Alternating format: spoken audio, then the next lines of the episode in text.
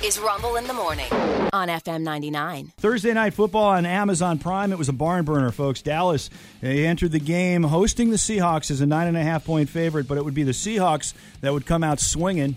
Smith fires over the middle. Great grab by Metcalf out in front, and he will go all the way for a touchdown.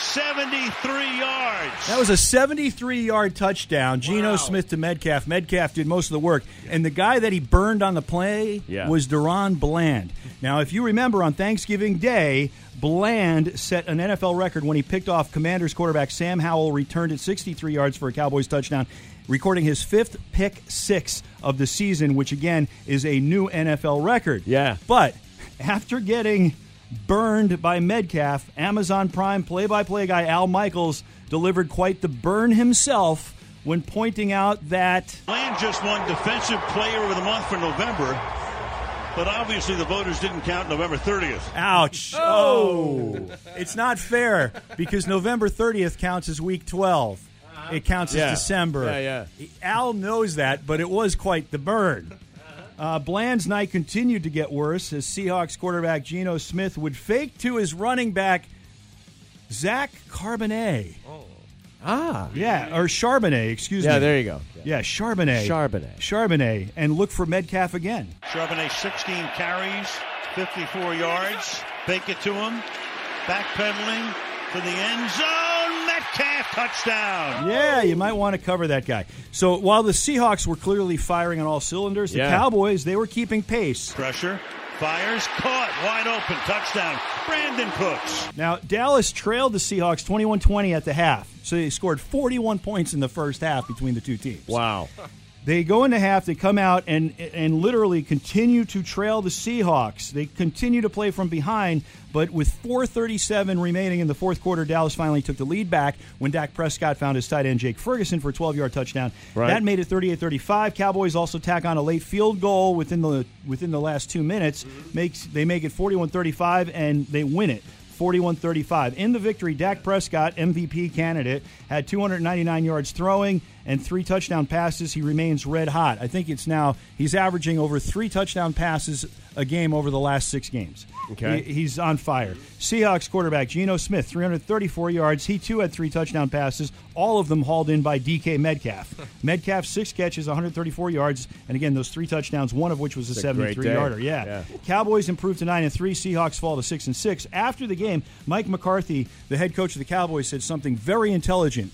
Took me. I was. I was. I was kind of taken back. He said something really smart. Okay. And uh, and that was this. your team has to learn, has to be in tight games. I mean, how are you going to be good at winning close games if you're not in them? So, um, so we, we've had our share of, of big wins. Uh, so this will serve us well moving forward. Yeah, there's been a lot of Cowboys wins that they Yeah. they're blow, they're blowing teams out and celebrating in the third quarter because you know it is over. Yeah, yeah. Last night they had to play catch up all night long, Chasing these guys, and yeah. they didn't panic. They didn't look like they were frustrated or anything like that. Dak didn't throw any picks, and they ultimately again improved to nine and three. And if you don't think the Cowboys are for real, because this is the first team with a winning record, when they got them, they beat them. You cannot, you know, they, you play who's in front of you. Oh yes. You know, it is what it is. But I'm going to tell schedule, you, right. They're nine and three. They're nine and three. They're unbeatable at home. Dak Prescott keeps throwing touchdown after touchdown after touchdown. Yeah. I hate the Cowboys, but I know one thing: they're for real. They are contenders. Fun fact: no punts. Yeah, In yeah, last night's yep, game. No yeah, punts at all, either Yeah, team. Yeah, Yeah. It, it was just one. It was it was a it was a heavyweight fight. Uh, punch after punch after punch. Great after football. Yeah. game, man. Now, uh, Amazon Prime pointed out to the Patriots last night that they've hit rock bottom, and I don't know if they meant to do it on purpose, but uh, Right. they are. They went to promote. Now, how often do we see like the picture of the two players, one from each team, to promote the next game? So Sunday night football, whatever the next game is, or Monday night football. Well, the Yeah. next Thursday night game is going to be the Steelers and the Patriots. So for the Steelers, they use T.J. Watt, good pick, but for the Patriots, they couldn't Yeah. find anybody. So they they used Coach Bill Belichick. Oh. He, So as, as oh my god, as so- the image. yeah, let me tell you something. If T.J. Watt had a tackle Bill Belichick, Belichick's going to the hospital. He might even die. I, yeah. So if the Patriots didn't know they were Yeah. hitting rock bottom, they hit rock bottom last night thanks to Amazon. That the NFL report sponsored by Cheerios. Hey, Dad. Yeah, bud? When you were a kid, what did you want to be when you grew up? Well, I wanted to be a rock star. Why didn't you become one? Because of you, bud.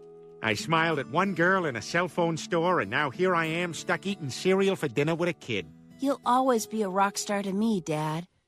You ruined my life. I'm going to bed. Cheerios. the USFL and the XFL, their merger has been approved. Match made in heaven. Uh, they're going to have the um, uh, the all important antitrust. You know, they they Yeah. they were trying to you know avoid taxes, and now the federal government's going to give them that opportunity to do just that. So uh, they have merged, and uh, that'll be fun because uh, these leagues could not survive on their own, but together they might be able to. Uh, in the NBA last night, Jalen the Brunson burner, 42 points for the Knicks in a 118-112 victory over the Pistons. I don't know if you can count that because it's the Pistons. The Hornets upset the Nets in Brooklyn. The Bulls beat the Bucks. They got 36 out of Jimmy. Uh, the uh, Heat got 36 out of Jimmy Butler in a 142-132 win over the Pacers. Oklahoma City they handed the Lakers another blowout loss. Los Angeles loses 133-110. Trae Young, my guy, 45 Yeah. points for the Hawks. 45 in the Atlanta win over San Antonio. Golden State beat the Clippers. In college hoops, not many games on the schedule. We did have a few Virginia schools in action.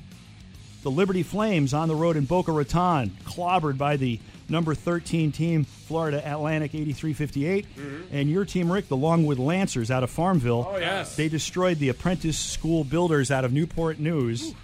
Newport News Shipbuilding, 95-46. Well, well, well. That's a tough one. yeah, tough, tough On- loss. On the ice, the Capitals in Anaheim beat the Ducks uh, five four. And if you haven't been paying attention, Capitals look like crap at the start of the season. They were one and four. I think they've won eleven out of their last fifteen. So things are turning around for them in a hurry. So that's good news if you're a Capitals fan.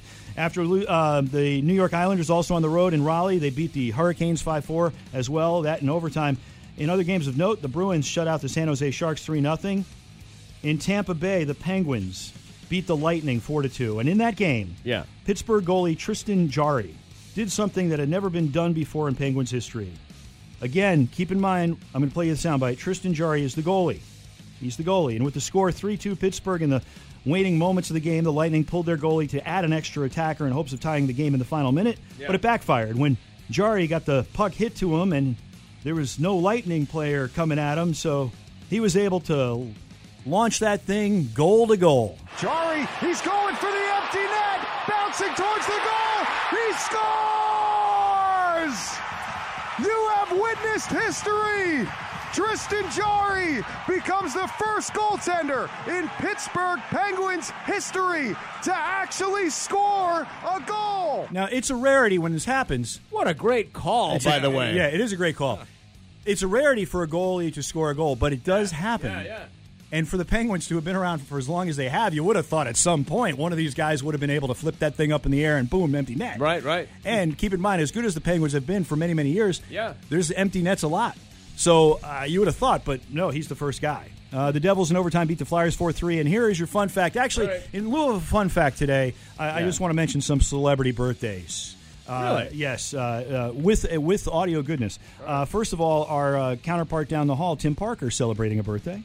Oh. Uh, also, uh, one of your favorites, or actually, I think it's your favorite, Bette Midler. Bette Midler Oh, yes. birthday. You know, I used to dance in Yes. those bathhouses. And uh, when I was a kid, I used to drive around on the weekends with my dad, listening to the radio, and he Yes. loved R and B. Yes. that was his thing. That's what I love about your dad because that's Love that's it. the music I grew up Yes. with. That's just the part of town I'm from, baby. And uh, I grew to love uh, one particular song by the late great Lou Rawls, Oh, who who is no longer here, but it is his birthday.